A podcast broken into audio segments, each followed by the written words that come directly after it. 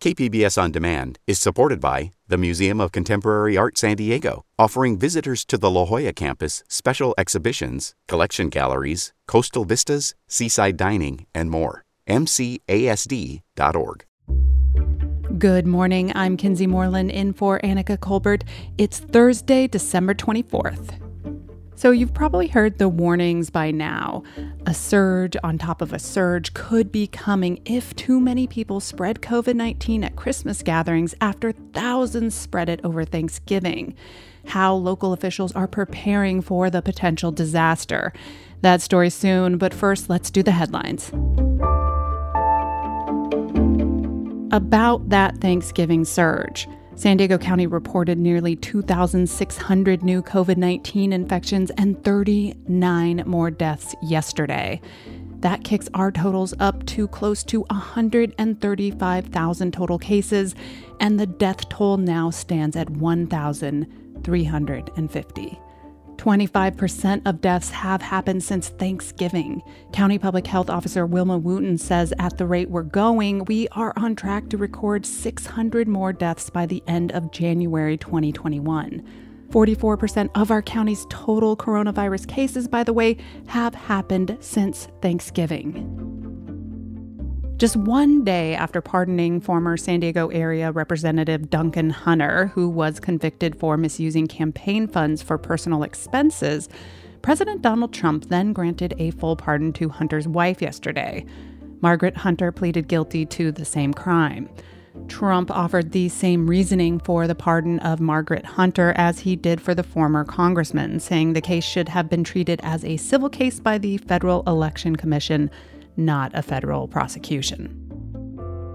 San Diego Assemblywoman Shirley Weber appeared yesterday in a virtual press conference with Governor Newsom, saying she wants to protect every citizen's right to vote. Weber has been nominated to take the position of California Secretary of State. The San Diego County Registrar said Weber's seat in the 79th Assembly District will be filled through a special election.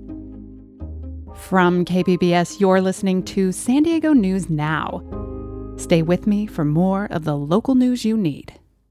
KPBS On Demand is supported by the Museum of Contemporary Art San Diego, offering visitors to the La Jolla campus special exhibitions, collection galleries, coastal vistas, seaside dining, and more. MCASD.org. Just before Christmas, and there are just two dozen staffed ICU beds available in our entire county.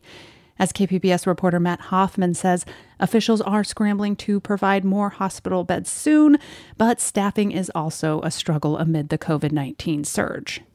Fearing for what could be coming, officials are activating field hospitals across California, including a 200 bed facility in Escondido. The governor saying if people don't protect themselves this Christmas, we're heading for disaster. Could be a surge on top of a surge on top of a surge unless we are cautious and mindful about our travel plans this holiday season and about our proximity to people outside of our households. County officials say they know it's hard not to see extended family right now, but they're pleading with San Diegans to follow health orders this Christmas. We're asking you to not gather with them because you love them and because you care about them. County run testing sites will be open with limited hours over the holidays, but keep in mind that is only a point in time test. I'm sure many of you are thinking that you've been tested recently and that you're okay, or that you had a plan for a safe gathering. But as we've seen, many of the cases from the recent surge came from people who gathered for Thanksgiving. Getting together for holidays is simply too risky Again, the issue is not so much physical beds, but also healthcare workers to staff them. Scripps health officials saying today their Encinitas hospital was at 183% surge capacity in the ICU, and they are starting to ration care, having to postpone some surgeries and moving patients from South Bay hospitals up north. We're using team nursing. So normally we would operate under staffing uh, ratios. But the state of California has given us waivers because we wouldn't be able to even admit patients if we didn't have the waivers. And we're using a concept called team nursing to expand the use of nurses and support the nurses in their care. Just before Christmas, there are only around 24 staffed ICU beds available for a county of more than 3 million people. We know people are hurting out there and we know they're tired of the pandemic. You know what? We're damn tired of it too. Um, but we're the ones that end up getting those, those patients that are, are desperately trying to catch their breath that end up on a ventilator. It's unclear when the 200 bed federal field hospital in Escondido will be ready. We know it will be run by Palomar Health, and officials there have previously said once given notice, it could be set up within a week. That story from KPBS reporter Matt Hoffman.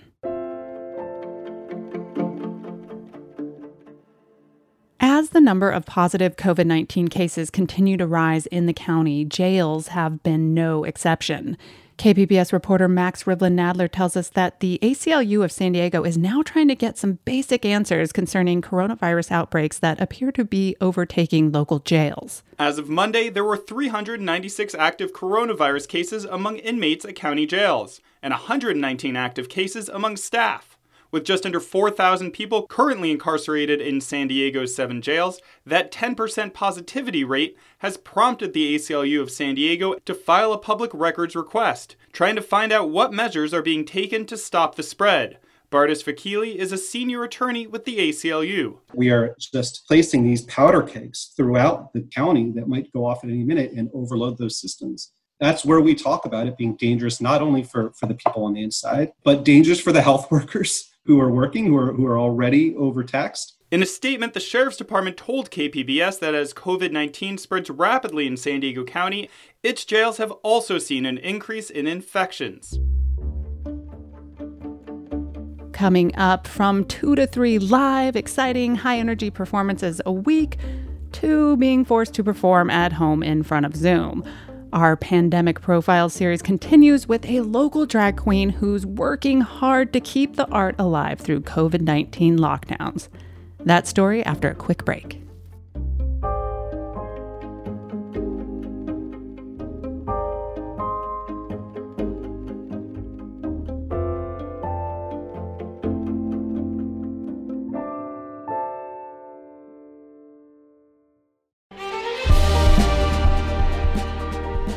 Hi, I'm Bill Hoehn. And I'm Ted Hoehn.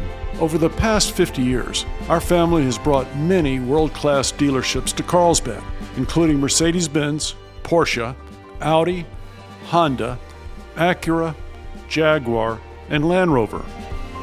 That's right. This year we're celebrating 50 years in Carlsbad.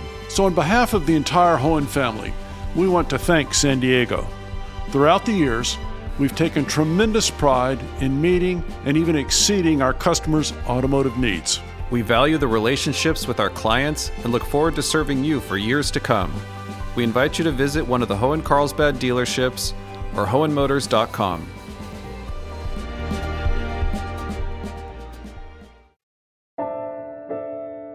On the long list of industries disrupted by the COVID 19 pandemic is drag. As part of our series of pandemic profiles, KPBS Metro reporter Andrew Bowen spoke with one local drag queen who also opened a costume shop this year about how the drag community is trying to survive. Hi, um, my name is Vivi Incognito. I was raised in San Diego. I've been doing drag for about 10 years.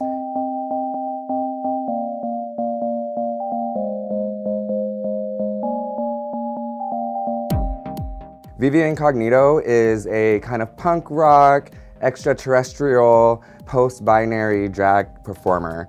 Prior to COVID, I was performing like two or three times a week. I was traveling um, every week up and down the coast, booking my own shows and uh, building my network. After COVID happened, all the drag shows got canceled. And when this is something that you do full time and your only uh, form of income, it was definitely a scramble to figure out what to do next.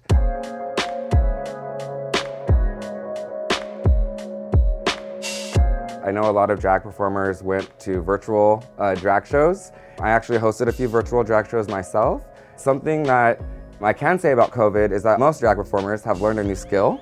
Not only do we style wigs, style outfits, do our makeup, but now we've um, had to learn how to record, edit, and uh, produce our own like music videos, which is a lot of fun.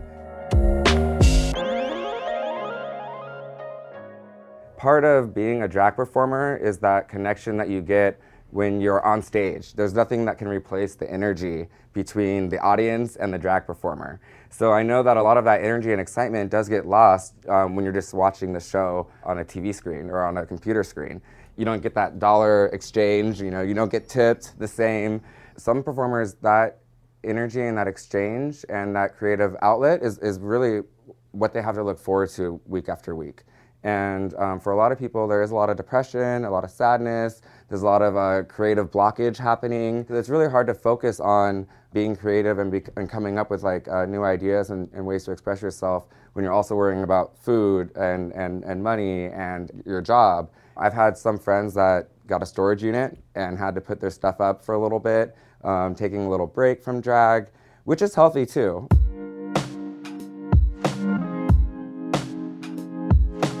Yeah, about 10 years ago when um, I first started doing drag, I came into this very store. Um, at that time, it was called Secrets Wig, Wig Designs, and it was owned by Maria. And Maria is a staple in our LGBT local community here. And when COVID happened, I messaged her about, well, what's, what's the plan gonna be? And she let me know that she was gonna ha- actually have to um, go out of business. And so when I got that news, I was devastated. I had to make a quick decision what I was gonna do. And I talked to the landlord and I decided to take over the store myself. Um, I changed the name to Whips and Furs um, and we expanded on the wigs. We have super deluxe Santa costumes here, full on Santa suits that come with everything. And we also have like these like morph suits here a lot of drag queens like to wear these while they perform. It was a tough decision to open up during the pandemic, but I've been just kind of doing whatever I can to keep afloat and to keep the store interesting enough to have people coming back. And I plan for after COVID um, that we're gonna have so many programs here at the store. So we'll have makeup tutorials, we're gonna have wig styling classes, we're gonna be making hip pads. Um, so we're gonna be having a lot of uh, community interaction and a lot of events here that really are gonna be a resource and a benefit for the community too.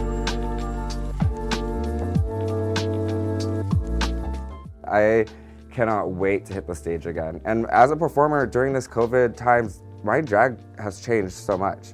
Like I've really like grown through this experience. I know people are getting like super excited and eager to get back out there and stuff, but we all just kind of have to like wait it out a little bit. Um, that way we can all survive this and, um, uh, and we can appreciate, you know, being together when this is all over. And that was Vivi Incognito, a local drag queen and owner of the costume shop Whips and Furs in North Park. All right, that is our show. Thanks so much for spending your time with us. We'll be offline tomorrow for Christmas, but back on Monday. Happy holidays, y'all.